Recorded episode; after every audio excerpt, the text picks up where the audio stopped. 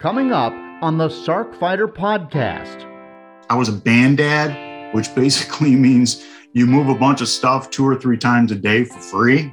Right. Um, and I, I got to the point where I couldn't do it. I just couldn't do it.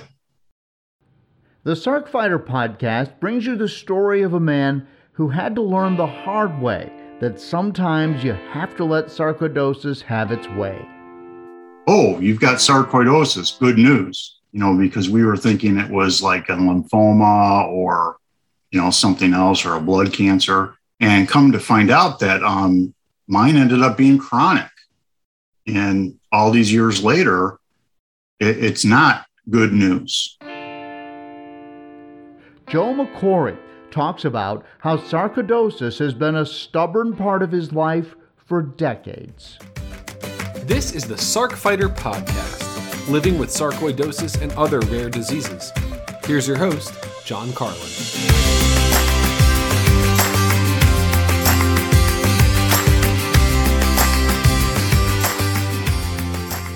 Hello, and welcome to the Sarc Fighter podcast, brought to you in part by a grant from aTyr Pharma.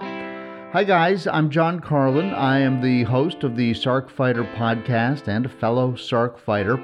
And coming up is my interview with Joe McCory, who has been fighting sarcoidosis and all the associated side effects and troubles that come with a case that just won't let go and has not for decades, and it has impacted his life. It's impacted the way he's uh, raised his daughters, and he'll be talking about that in today's interview.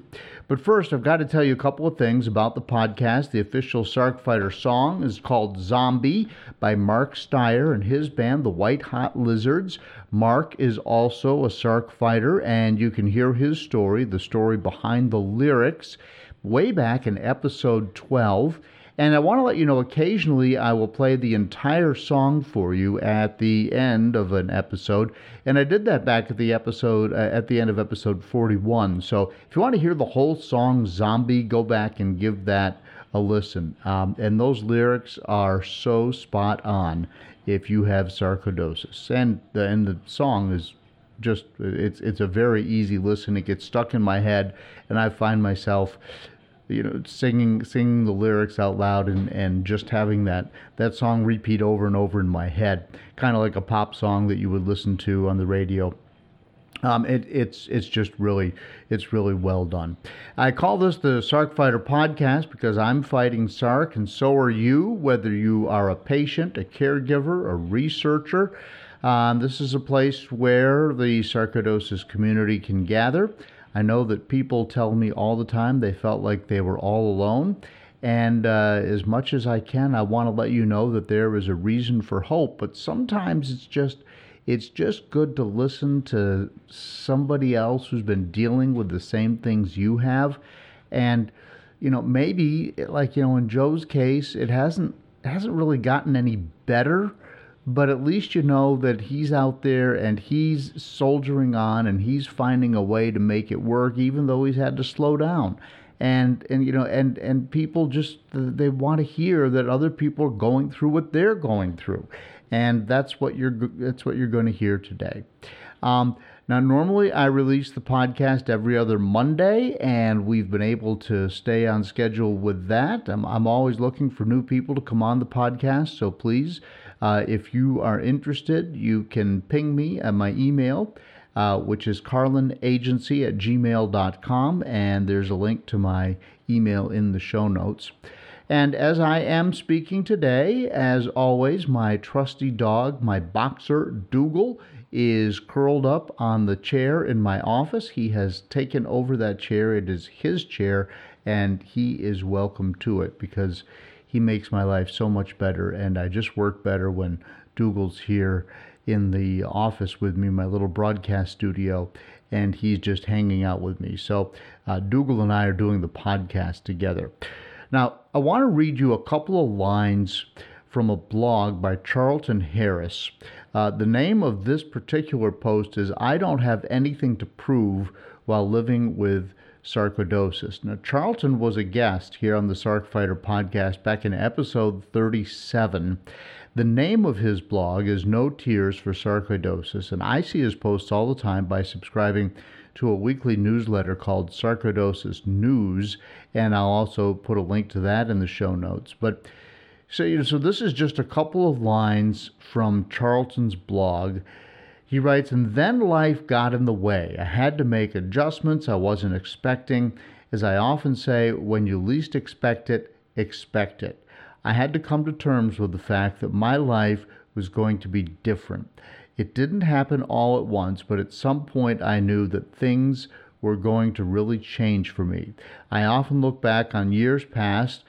Uh, he writes, I had a ball. I enjoyed my life from my teens until my mid 50s. I was having fun until sarcoidosis reminded me it was present. I was still the same person, just living with this condition. Oftentimes, those of us with sarcoidosis let the condition dictate our future. And I can say from firsthand experience, Charlton writes, uh, that this balancing act is stressful.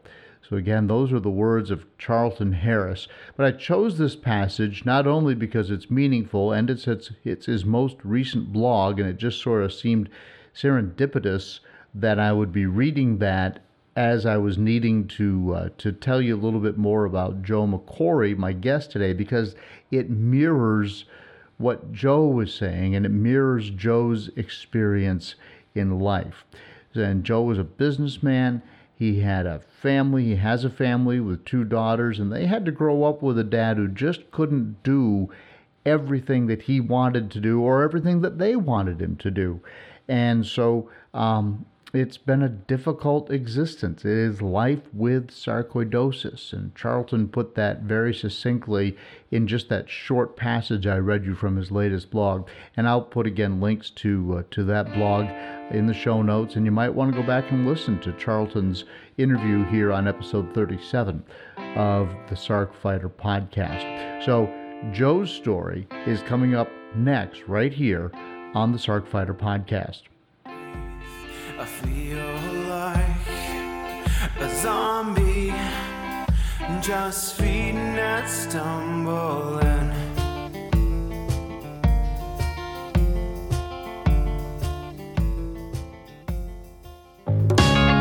Hi, I hope you're enjoying the Sarc Fighter podcast. You may be wondering, what can I do to help? How can I be a part of the sarcoidosis solution?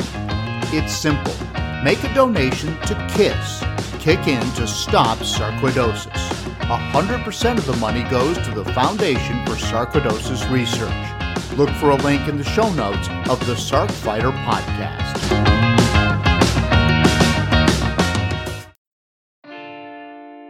Welcome back to the Sarc Fighter podcast. Joining me now is Joe McCory, all the way from Chicago. And he has got Sarc in many, many, many parts of his body. He's going to tell us about that today. Joe, welcome to the podcast. Thanks for having me. How are you feeling today? Today, I'm feeling okay. Today's an okay day. Got uh, it. And, I, and I'll take that anytime.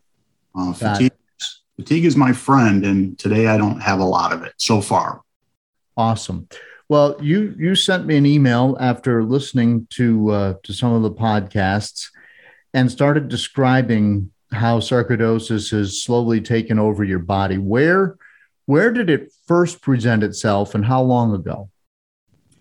Approximately the year 2000, I had a um, an inflamed lymph node in my uh, under my arm, under my left arm, and in my right groin, and went to see my um, primary care physician and he re- he referred me to a surgeon who removed them in kind of a barbaric way, which was it, it, was in the office. It was kind of kind of um, painful, but anyhow, it came as uh, granul- granulomas, and I'm pronouncing that wrong.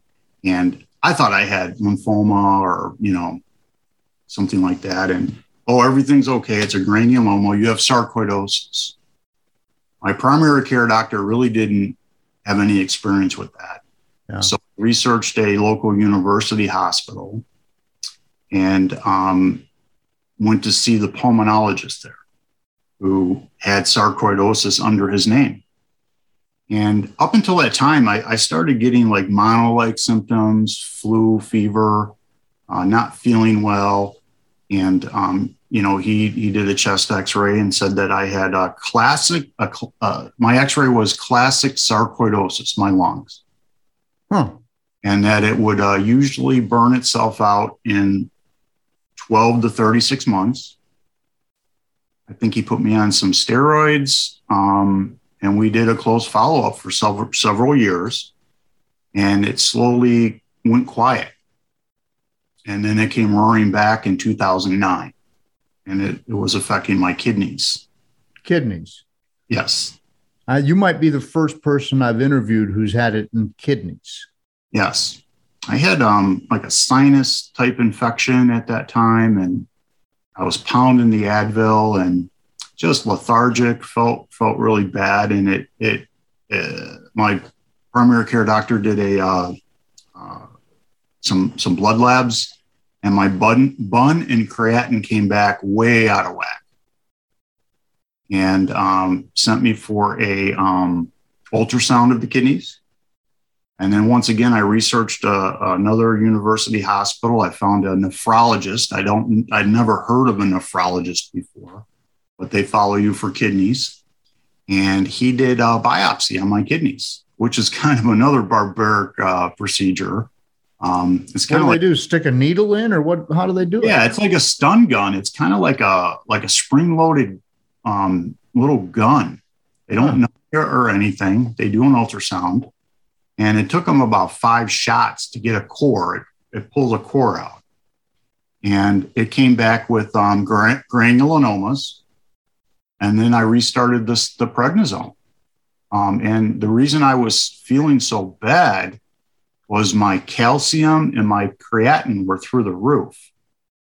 And, you know, the symptom of that is uh, the severe fatigue and malaise. And um, you just, uh, I, I heard it described as you feel like you got hit by a truck and the truck is parked on top of you. Mm, You know, when people say they have the flu, it feels like I got hit by a truck yeah, yeah. is on top of you. And um, that uh, started the the reoccurrence. You know, it, it went quiet for quite a while, quite a few years, uh, up until 2009, and then um, it, it's a very long story. But you know, I, I was I was being treated for the kidney sarc, and I researched another doctor that specialized in sarcoidosis at another university hospital. I met her at an FSR patient um, expo Yep. in the Chicago area Right. in the late 2000s. Um, can I mention her name? Sure. Uh, Dr. Uh, Nadera Sweiss. Okay. At that time, she was at the University of Chicago. She's currently at the um, University of Illinois. She's head of rheumatology. Okay. She runs the Bernie Mac Foundation. Sure. um, which is associated, I think, with FSR somehow. There, there, there is an association there. I'm not exactly sure what it is, but I, it comes up fairly often. I, I Yes. Yep. So I was introduced to FSR and her, and uh, at that time, you know, I was still having issues with the uh, the sarcoid, so I, I I followed up with her. She did a lot of blood work, blood work that other doctors hadn't done, the, the CD4, CD9s, the Ts, all kinds of fancy, I call it fancy blood work. And, you know, said your sarcoid's active. And I've been following her since. Yeah. She was looking for your, um, your body's immune defense. Yes. Sounds like. Yep. and inflammation markers. I think ESR, Okay. pro, proactive, something. Okay. All right. And, and, you know, those are abnormally, for me, it's abnormally normal now to have abnormal blood work. Um, as long as it's not too far out of, out of kilter. Yeah. Um, after that, um, in 2013, I was diagnosed with uh, metastatic melanoma. And uh, the sarcoid played a, a very pivotal role in that diagnosis because it it affects the treatment that they can and cannot give me Ah, my kidney issues and uh, autoimmune issues. So I had um, this cancer removed from my right ankle, and it had metastasized to my right groin lymph nodes. Hmm. At that time, the main treatment they had was uh, interferon, which was very nasty and didn't have a very um, high percentage track record or you know helping. So we opted not. I opted not to have that treatment, and then uh, that then it started the close follow up with the oncologist. Um, so I have the nephrologist, the rheumatologist, the oncologist, and um, it reoccurred in 2016, like three years later, another part of my leg. So we had that taken care of, and um, I they had uh, immunotherapy available at that time. They were talking about chemo. I went to Mayo wow. clinic, wanted to do um, chemo, but my rheumatologist was dead set against it. She said, "You'll have kidney failure. You know, your sarcoid's just going to go nuts." And you know, I don't recommend that. So we ended up having a combination of two different um, immunotherapies, Keytruda, which was new at the time, hmm uh, gave me colitis, ulcerative colitis. Oh. So back on the steroids, high dose steroids. So during my Keytruda treatments, it was on again, off again, on again, off again because of the colitis, which can kill you and is one of the main side effects of uh, that particular immunotherapy. And then they gave it to me in combination with another immunotherapy, which is an injection called TVEC. And I had um, lesions all over my leg in the area that the tumor had uh, uh, reappeared in 2016. And it was surface um, melanoma, hundreds of these lesions. And this TVEC was uh, astonishing. I had five or six injections of this TVEC and they all went away Hmm. and clear. Um, during that process, I was diagnosed with a squamous cell carcinoma in my left leg lymph node, which was removed, and they uh, gave me radiation for that.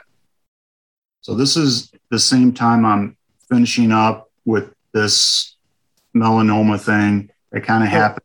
Yeah, it's really a balancing act. Your doctors are because were you Yeah. out in the sun a lot with all these different things? I mean, what's what's the- You know, I had the- these cancers? I had the melanoma in my right ankle, and you know, I'm I'm a fair skinned Irishman. yeah. was a kid, I burned like a lobster, like we Sure. all. Um, but I was not a sun sun worshiper by any means. My gut is that being on steroids for such a long time suppressed my immune system and opened me up to potentially getting this cancer. I don't know. We don't know where you know where it came from. Um, but you know who who knows? You know, non-smokers get lung cancer. So um, don't know. Um, Right. then um, fast forward, there's a lot of things I'm missing, but fast forward to um, 2015 ish. Yeah. I went to my rheumatologist, and the resident listened to my heart and says, You're an AFib. Oh, great. I had been to that rheumatologist dozens of times and they never listened to my heart. And I was tempted to blow off that meeting, that, that appointment that day, because I had three appointments that day. The end of the day, I'm walking by the office. I'm like, I'm going home. But I went in and this resident happened to be there. She listened to my heart. You're an AFib. You're not going home. Really? ER admitted me cardiac sarcoid is what I was diagnosed with. Really? and it was um, V-tach, uh, cardiomyopathy, my- myopathy, and I'm not pronouncing any of these correctly, and uh, the irregular heartbeat with the uh, the atrial fibrillation. So they tried an ablation where they go in through the groin and they they burn pieces of your heart. And um, I woke up during the procedure. They weren't able to complete it. The next day, I went back into AFib. So they um, did a different procedure where they kind of shock you um, with the, uh, it's not like a paddle, but it's similar to when they paddle you. Okay, sure. They got me back into rhythm. Okay. Recommended that I get a um, defibrillator. And my rheumatologist said, Great, but we're going to wait. And she talked to the, the electrophysiologist. He wanted to go back in and do another ablation. She was dead set against it. She said there, there's too much risk. And that was sometime in June. And at the end of the year, um, I had the um, implant put in. Okay, the pacemaker with the. the uh, it's not a pacemaker; it's a defibrillator. It's a defibrillator. Usually, they're well. I I I had always thought that they were um, that one was a pacemaker and then the defibrillator activated when it needed to. But this is just it's just a defibrillator. Just to shock you, yes. Okay, in case you so when you go into AFib, it goes boom and puts you back into rhythm. Correct. Okay. That was back in 2015 ish. And uh, fortunately, you know, she like she told me it, it went back to normal. Um, the cardiac sarcoid. Uh, I get followed for it now annually. Mm-hmm. I've never got shocked, thankfully. Okay. Um, had that started my um, my journey on um, infections. Hmm. So after that period between 2015 and 2019, I was hospitalized countless times for cellulitis, kidney stones, uh, which turned into um, kidney infections, more cellulitis, which uh, affected my defibrillator because it had a lead going into my heart. I got sepsis. They had to remove the defibrillator because there was vegetation on the lead that went into my heart. Vegetation. Uh, infection. Infection. Got it. Okay. They yeah, called it not, vegetation. They call it vegetation. Okay. Yes. So that came out, and I wore an external defibrillator for about six months that year. It was basically like a man bra um, with a big battery on it um, in case I had a incident. And then they um, later in that year, they gave me a different defibrillator that doesn't go into the heart. It's called subcutaneous. Okay. Under the skin. Yeah, under the skin. Yep. It goes to the sternum and uh, it's a bigger device, more bulky. I can feel it. I can see it. It's under the armpit. It's not up here in the shoulder like a typical one. And uh, that was uh, an ongoing process with these infections. And um, it's it was my immune system. You know, I was on the steroids. My immune system was suppressed. Um, having these immunotherapies um, just you know whacked me, and I wasn't getting the flu. I wasn't getting pneumonia. They were like internal infections. It was cellulitis. You know, uh, infection of the skin, and they were devastating. They came on ripping out of nowhere and I'd have to, you know, do the 911 or get to the hospital as soon as possible. I mean, re- uh, infection where you call 911. Yeah, twice. Well, I mean, what what are you what are we looking at here? If somebody's listening, they don't understand how. Not feeling a- good. Not feeling good for a couple of days. Uh, in my case, laying down to go to bed, waking up with 104 fever, and having my thigh beat red and swollen and uh, out of my mind with the fever. Wow. And uh, either get in a car or go or call. And a couple times we had to call just because it was so scary. And, you know, some of those infections, um, you know, I needed a PICC line put in. Um, one summer it was uh, um, six weeks of vancomycin every day for an hour and a half. What? So you are just this is this is just terrible, Joe. Joe, what is your? I mean, let's let's step away from all these different terrible things that are happening. okay. Because I'm having a hard time keeping up. But um, so you were a in sales. you're no longer so the, all of this the sarcoidosis has said to you you're not going to work anymore right Correct. I can't I can't do I can't run my own business and support my family um, with the level of disease that I have. I just don't. right so what is your walking around day like i mean you, you get up in the morning can, i mean do you have enough energy to you know go down and have your coffee or you know what what happens Yeah, I, I, I classify it as um, how much gas do I have in the tank that day. yeah I have a finite amount of gas, meaning energy. Um, I'm currently taking a um, modafinil, which is a stimulant that was prescribed to me by my um, pulmonary doctor. yeah And it's similar to Adderall, but it's not as strong and less addicting. And it gives you that boost. So I take it first thing in the morning.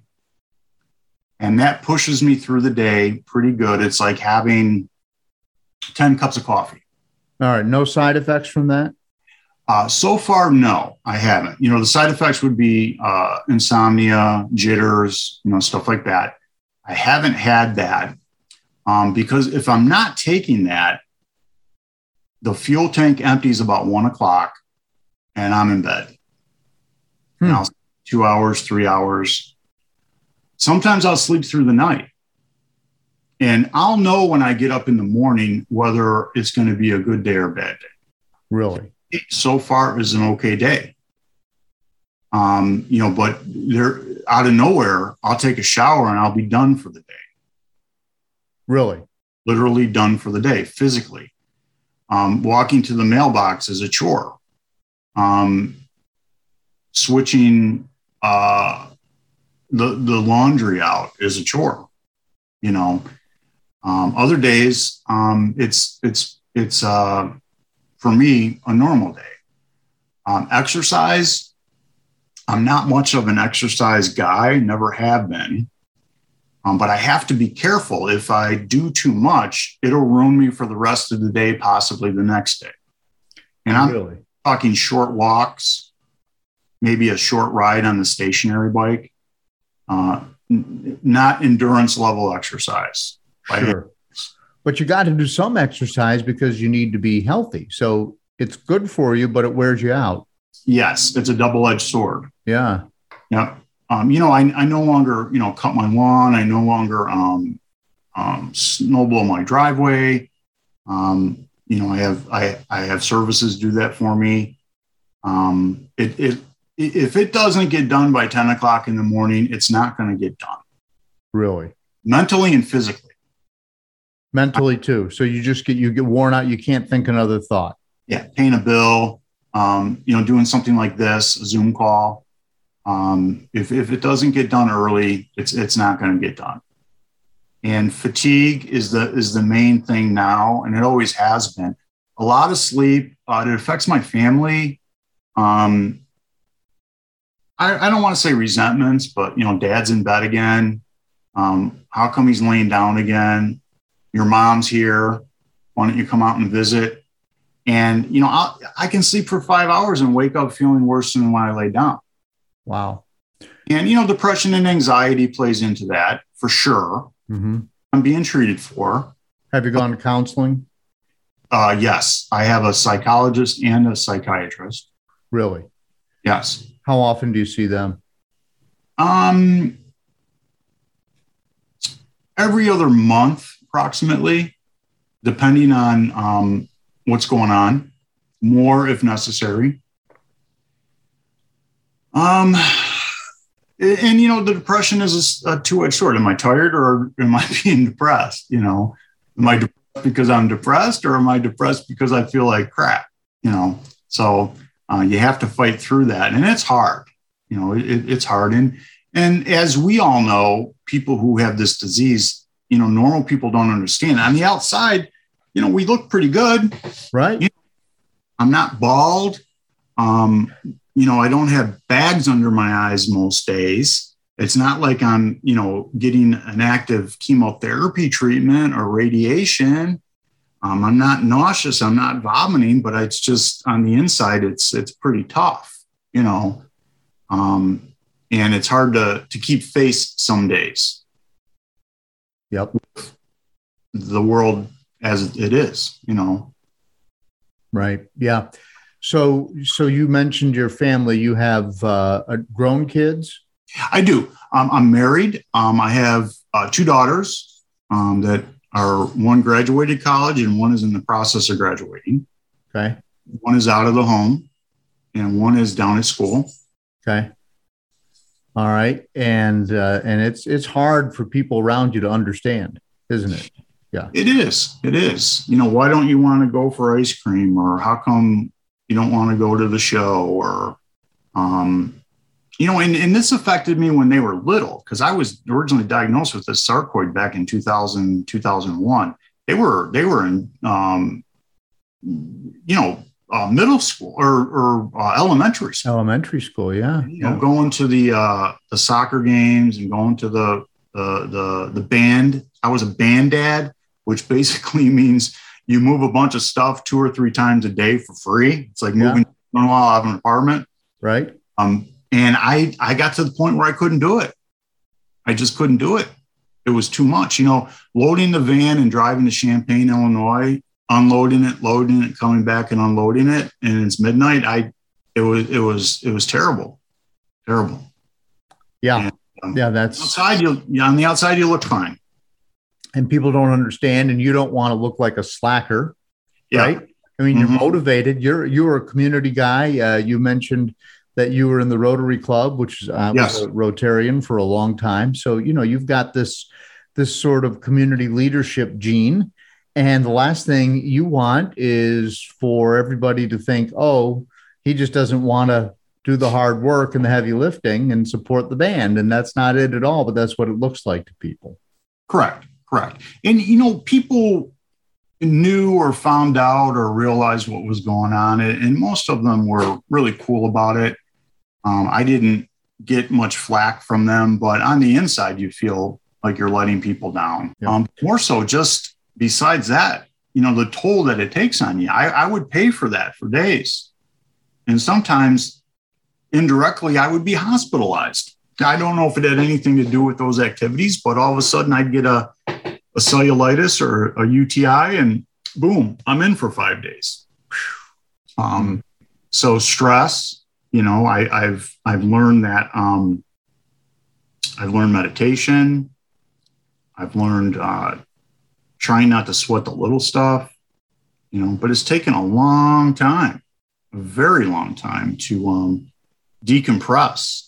So, Joe, you've you've obviously been through a lot. It's life changing. You're dealing with with the emotional side of this. You're dealing with with uh, you know family trying to understand, but sometimes getting impatient, and that's that's frustrating.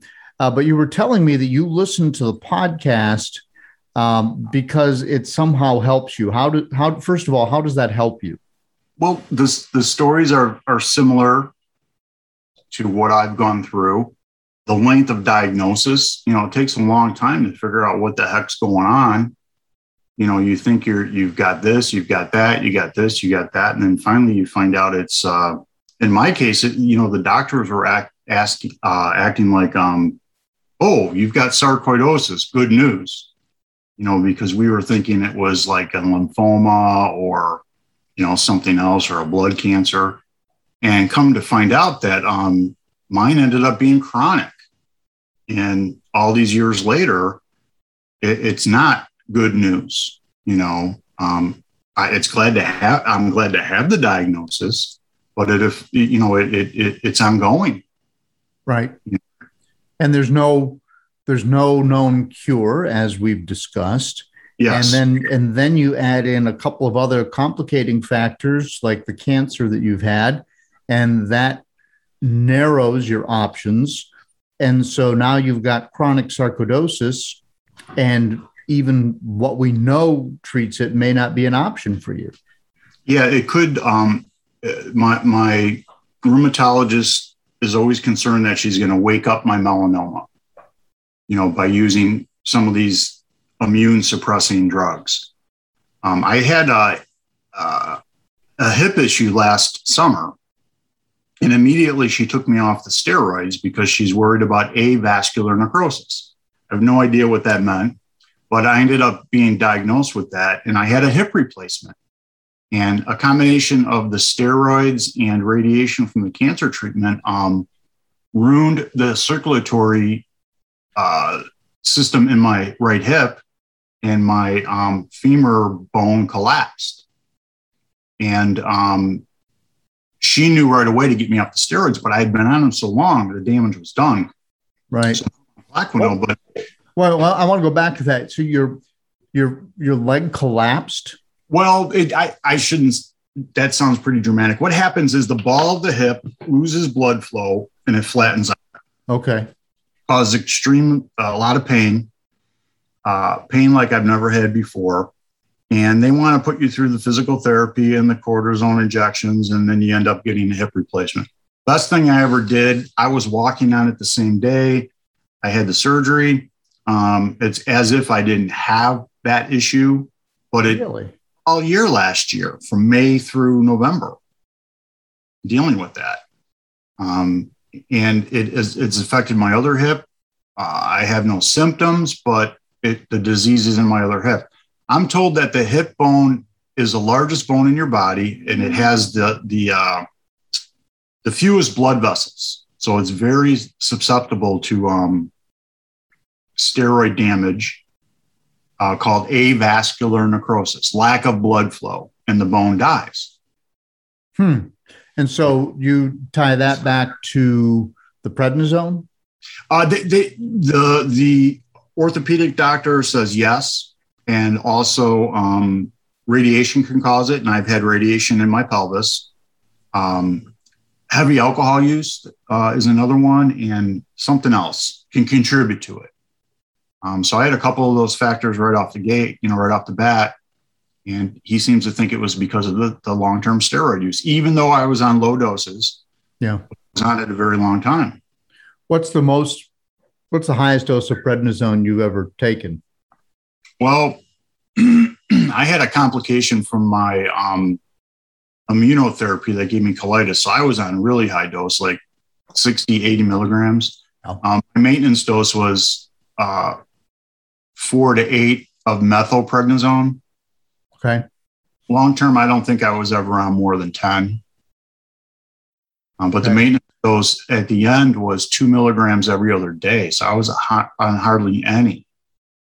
Um, but then the hip, the hip gave me the issue and she took me off it. And now I'm on Plaquenil. She wants to put me on um, a different drug. I believe it's called Avara but I recently had some surgeries and she wants me to uh, heal completely from the surgery before she puts me on the Avara for my inflammation and fatigue because it does suppress your immune system. And I'm still recovering from some lymphatic surgery I had as a result of the uh, radiation and cancers. I had some lymphedema, and they mm. went uh, clean that up Yeah, you were a, you were a healthy guy, right? Up until all this stuff happened. Were you? I mean, yeah. When you were growing Normal. up, you know, did you play sports or? I, mean, I did. You, yeah. yeah, baseball, golfed. Uh, I like to fish. Uh, yeah, just normal activities. You know, for sure, absolutely. Yep, and you know, I mean, you mentioned that one of the causes uh, for the for the hip issue could be uh, heavy drinking, but I, I, haven't heard you say that that you were an alcoholic or anything like that. So that's not that wasn't one of the ones that you suffered from. No, no, no. yeah. You know the the the surgical oncology, or I'm sorry, the uh, the orthopedic doctor attributed it to the steroids. Steroids, yeah. It was no doubt in his mind that it was because of the steroids. So, how do you look at your life now? How do you how do you look at the years remaining that you have on earth? I look at it as a bonus.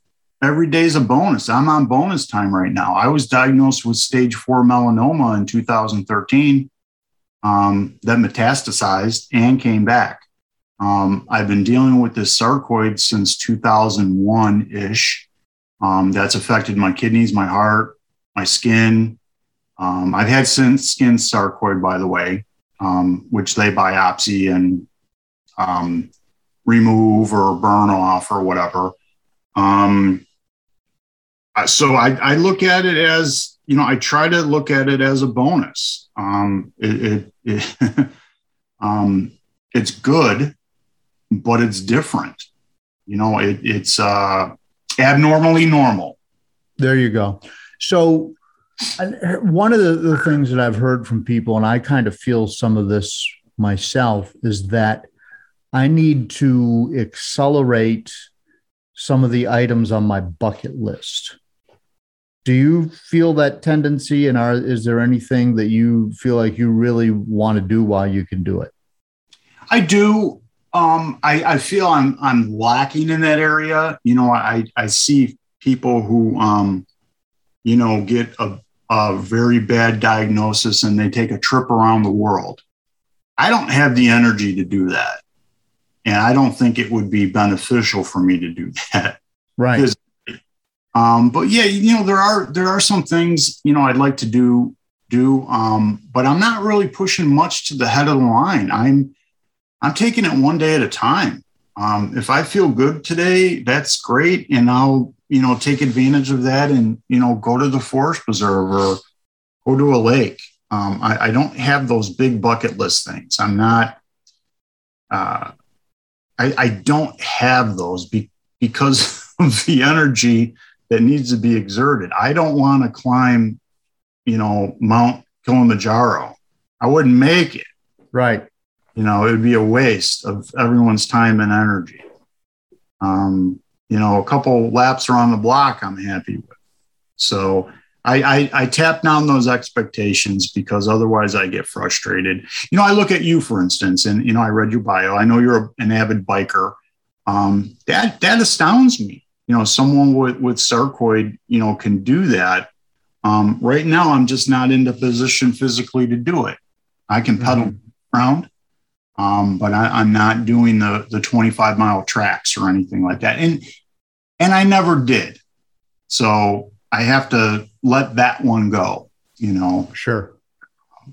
Sure. Yeah, that's um, yeah. I, I I feel like uh, sometimes I feel guilty because I've been able to to push through it, and I and I do think that everything is quieted down for me, and so, but when I get into these phases, and I'm going on pretty much pretty close to a year where I've been feeling pretty good.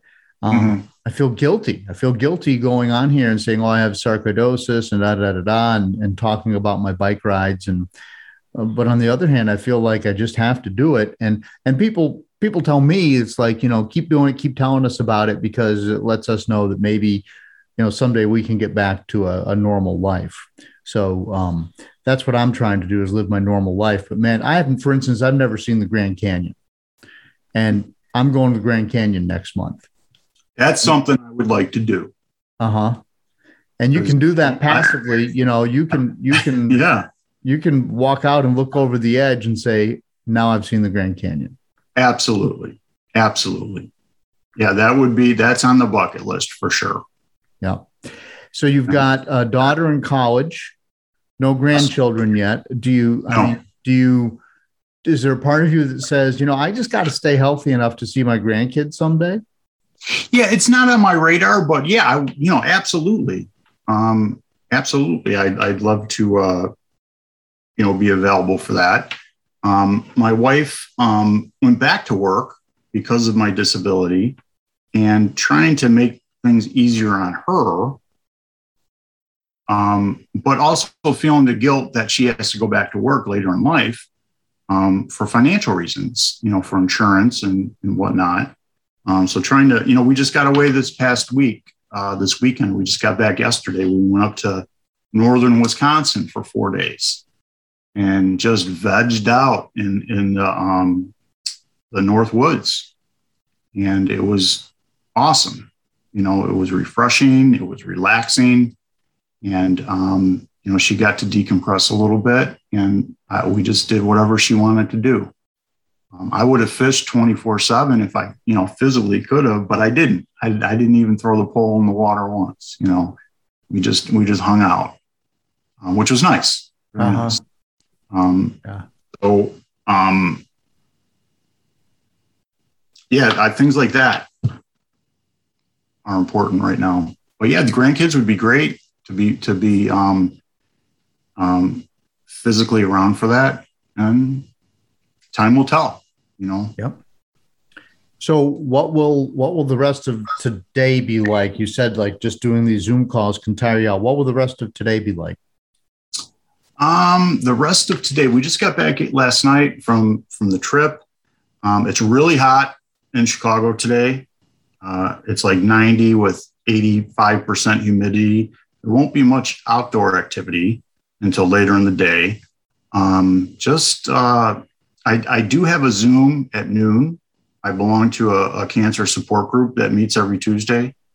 Uh, so I will sit in on that and um, participate in that. And um, I really don't have much of a plan for the rest of the day. Gotcha. I'm just going to take it as it comes. Yeah. Would you? Do you think you'll have to take a nap? Don't know. Um, it, it, it's always possible to do that. Right now, right, right. no. But I could eat lunch and, and it'll be a different story. Right. Um, but I tell you, the, uh, the modafinil ha- does help me with that um, on a lot of days. But even with that uh, stimulant, I can still sleep in the afternoon. Really? Yeah. yeah. And, and, and, there's no rhyme or reason to it. And there'll, there'll be times where I'll sleep for 12 hours. You know, I'll, I'll lay down and I won't get up until the next day. Um, and there's really no rhyme or reason. It's, it's not like I did anything physical to uh, warrant that. So right. you never, you never know when that's going to hit you. Right. So, what would you say to um, your fellow SARC fighters? What what advice do you have from somebody who's got it in their heart, got it in their kidneys, has been fighting it for a long time, has been dealing with the side effects of prednisone. Any any advice to people? Yeah, keep searching, um, keep seeking um, for medical information. You know, I, I found you through, um, I believe, the FSR. Um, I've found my doctors through organizations like that and through the internet you're not alone. You know, there are a lot of us that have this disease, and on the outside, you would never know it. Um, and there are networking opportunities um, through through some of these organizations where you can talk to people. The Zoom thing is really cool. Um, I don't have a Zoom support group for sarcoid, but it would be really cool. They had that conference back earlier in the year that I participated in and got a lot of information on that. I'm trying to focus on nutrition. Uh, nutrition and exercise are not my strong point, um, but I'm picking up a lot of uh, information on maybe what I should be eating, what I shouldn't be eating. And there's no answer because these doctors will tell you we think sugar is inflammatory, but there's no big study on it. We think, you know, carbohydrates aren't good for you. However, our patients are telling us when they cut out the sugar, cut out the carbs, they feel better. So there's not a lot of med- medical evidence, but there's patient proof that it helps. So um, I'm learning about that, you know, sitting yeah. the Zoom and, and YouTubes. And I'm going to agree with you 100% on that.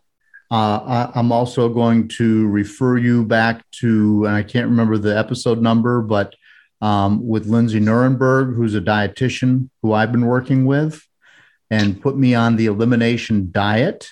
Yes. And if you've, people have heard me talk about that, I'm not currently on it, but I'm going to resume it once my uh, vast number of uh, summer activities ends.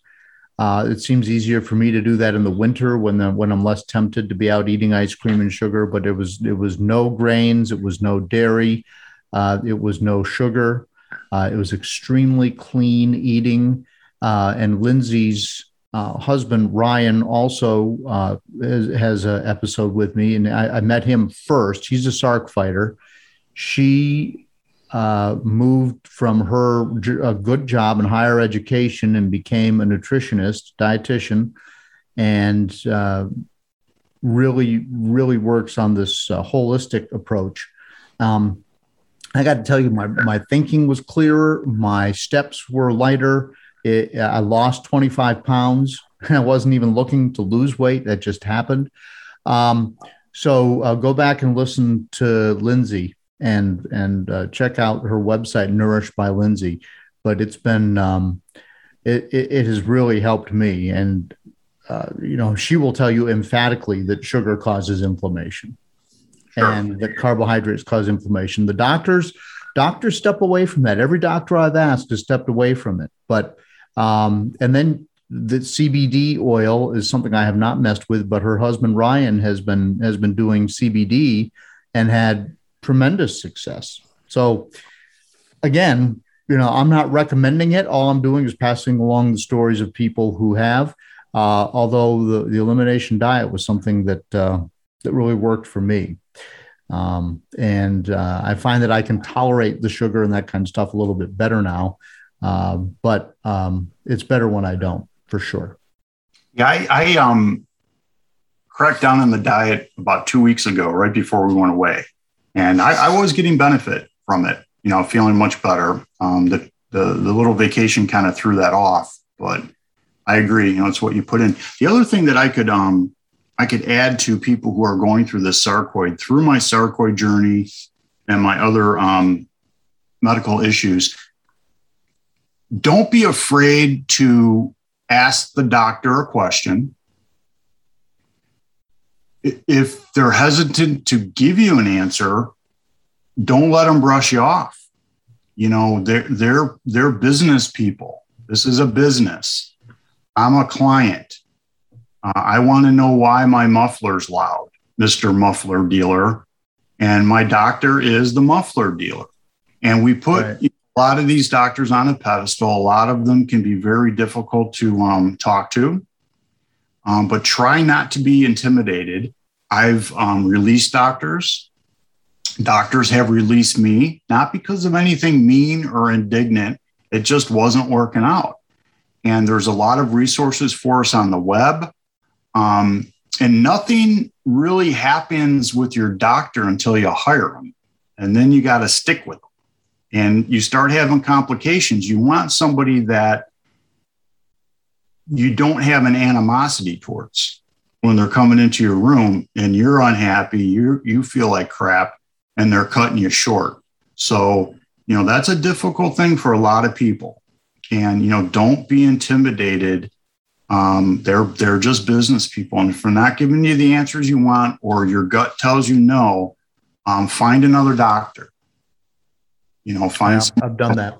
I've done yeah. that. Yeah, and so often we're intimidated, we're afraid, and they're rushed. And you think you're the only thing they're worried about there, but they're going to see 40 patients that day. You're just a, a check on the box. So um, they are not losing sleep over you because you're sitting in the office 45 minutes past your appointment and then they give you five minutes. You know, so um, you know, find a doctor that uh, has a little more compassion or you feel more comfortable. And um, there's a there's uh, you know, like I said, we put we put them on a pedestal, and it's not best for our um, overall health. We have to be an advocate for our health, and it's difficult to do when you don't feel good. Bring someone with you. I use my iPhone, and I I ask them in advance. I'd like to uh, audio record this appointment if I'm by myself. And you'd be amazed what you hear when you go back home and you play it for your wife or you play it two or three times. You'd be amazed what you hear that you thought you didn't hear, or vice versa. Uh, really? Give me an, can you give me an example of that? Yeah, absolutely. Um, I had my, I was with my electrophysiologist, and it was a follow up after my atrial fibrillation, and I recorded it, and he wanted to redo my ablation. I played it for my rheumatologist who follows me for my sarcoid. She got on the phone and called him and said, under no circumstances are you going to do another ablation on this man. We're going to wait six months and then you're going to give you know put the defibrillator in because the sarcoid will go away in his heart. Um, other ones, uh, cancer diagnoses uh, or you know biopsy results. I'll I'll be by myself. I'll I'll listen to it. I'll bring it home and I'll explain it to my wife, and then we play it. And I'm not explaining it exactly right. You know what I heard and what they said are two different things sometimes.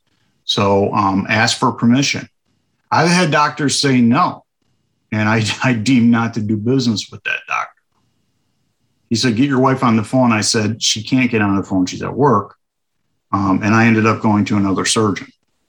Wow. Um, yeah. He just, he wasn't having any of it. I understand, you know, but if you don't want to have any of it, that's fine. Um, I'll find somebody that uh, doesn't mind. Because if I take notes, it I'm not good at notes. You know, I, no, and I and it's really hard to repeat what the doctor said to a significant other, and you know, once they ask the first or second follow up question, I find that I don't know the answer. Yes, and I, I try to fill in the gaps, and do, don't do a very good job with that. Yeah, you make stuff up, and you know, I'm I'm I'm a little more advanced now in this practice of being a patient. And I ask a lot of questions. And it ticks off some some doctors.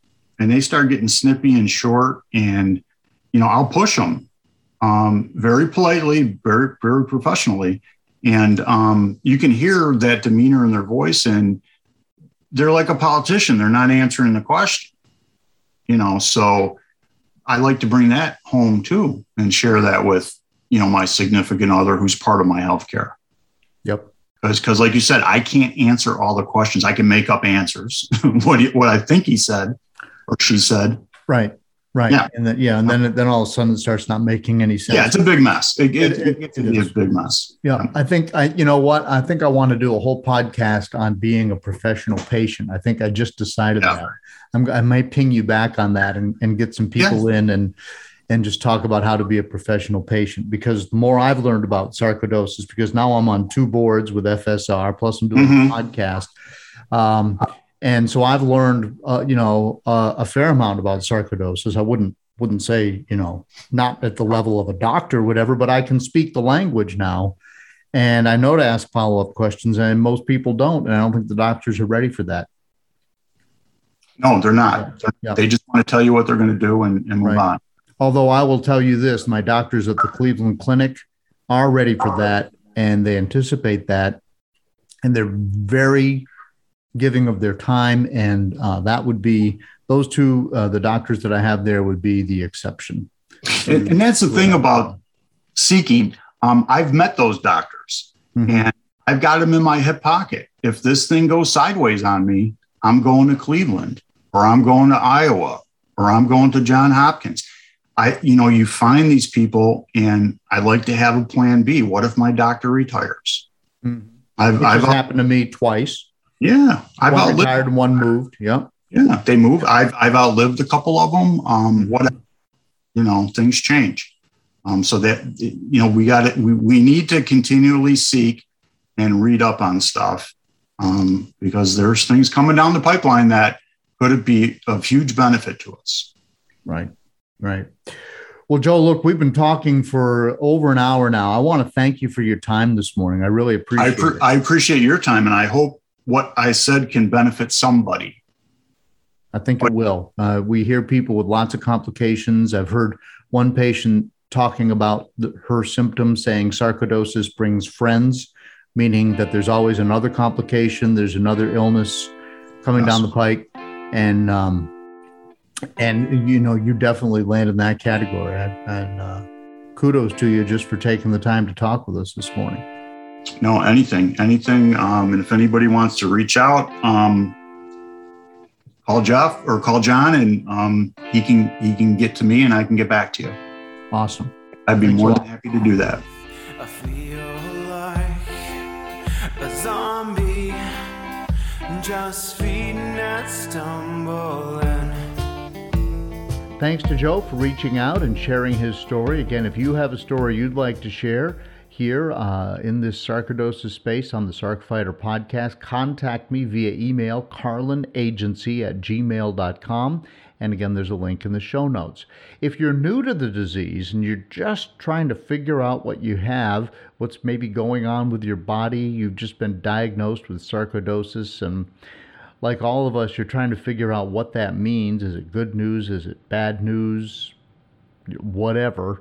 Uh, go back and listen to my interview with Dr. Simon Hart in episode two, because that's Sarcoidosis 101. We go over everything sarcoidosis there and sort of break it all down for you.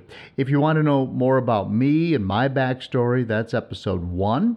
My most recent interview is with the delightful Juliet Coffer of the UK, who's raising money for SARC UK simply by walking around her house. And for her, that's quite an accomplishment because 100 meters in a day is, is a big deal for her. But she kept on walking and kept on raising money for SARC UK and uh, so and she's just a wonderful interview and and she's got a tremendous attitude even though she's dealing with a terrible case of sarcoidosis so and and don't forget to go back and listen to my bonus episode on sarc and covid-19 and another bonus episode on dealing with prednisone. Both of these uh, are rare opportunities as all the leaders in those two fields came together at the right place at the right time, and we were all in the room together. I conducted those interviews, and those bonus interviews are, are back there. Um, on the uh, archives of the Sarc Fighter podcast. You can Google them or you can look in the show notes. Also, please send me an email if you're interested in coming on the show.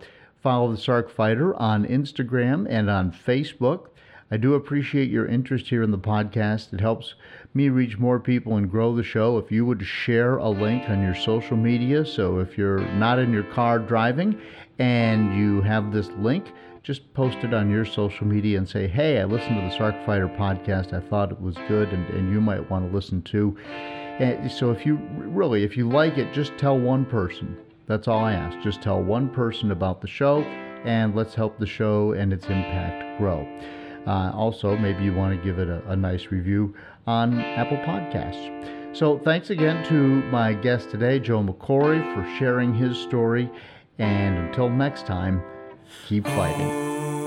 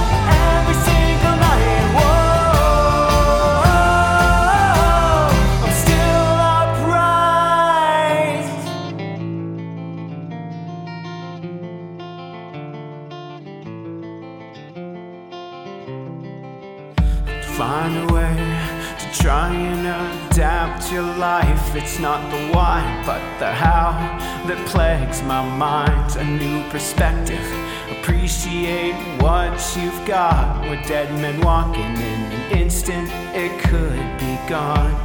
And I don't know what will